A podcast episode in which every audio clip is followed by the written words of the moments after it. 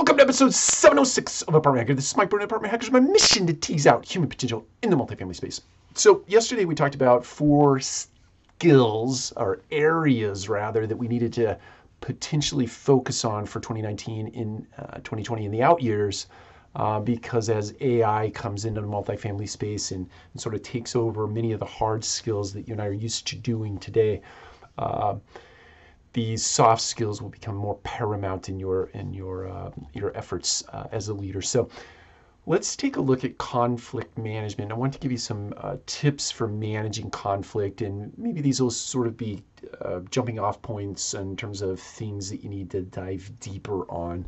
Um, there are lots of opportunities out there, lots of resources out there to actually get very skilled, upskilled uh, in this area. So just some tips when you're in a conflict one is when you're in a conflict, you have to listen for not only what is coming out of someone's mouth, but you have to listen for the feeling that is being exuded from the person, right? So there's not just this verbal tirade that is going off, there is also this energy that is exuding itself uh, from someone. So you have to understand the feeling in addition to what is coming out of one's mouth in order to sort of get a um, an idea of what the conflict is about. Um, you got to make you got to make sure that you keep the solution the center of or, or, the goal rather of the conflict so the conflict is necessary to arrive at a solution as opposed to conflict becoming a win-lose right the second you make it about winning uh, you're going to be in this fight, this conflict to win, as opposed to this conflict in order to find a solution, you lose. The person across from you loses, you lose, everybody loses, the organization loses.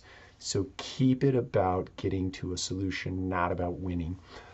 Focus on right now in the moment. There are times in the multifamily space. You everybody, everyone out there has this has a story about a resident that comes in repeatedly over and over and over and it's that Greek tragedy. no matter what you do, what no matter what you do in their apartment, you can't get it right, and uh, you have a tendency in a conflict. So let's say this is the third or the fourth time around, and your emotions get hijacked, uh, or your logic rather gets hijacked by your emotion, and you just go off on the resident. You bring up all the things from the past in this conflict, which has nothing to do with what is going on presently.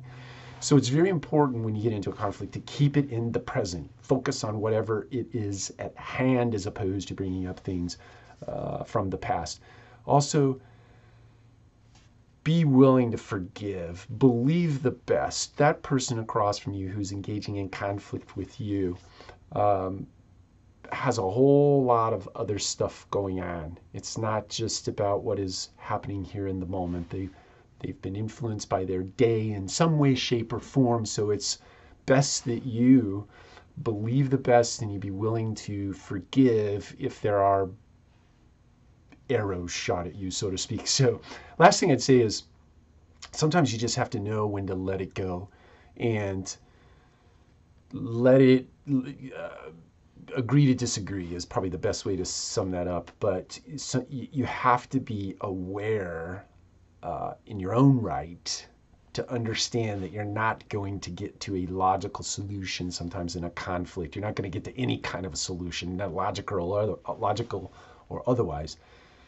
You just have to resign yourself to the idea that you're not going to get there and acknowledge that and say that and walk away agreeably. Um, so those are just some tips in the area of conflict management that you should div, uh, potentially dive into because I believe in my heart of hearts that they'd be very relevant as we move into uh, 2019 or through the rest of 2019 and into 2020. Take care. We'll talk to you again soon.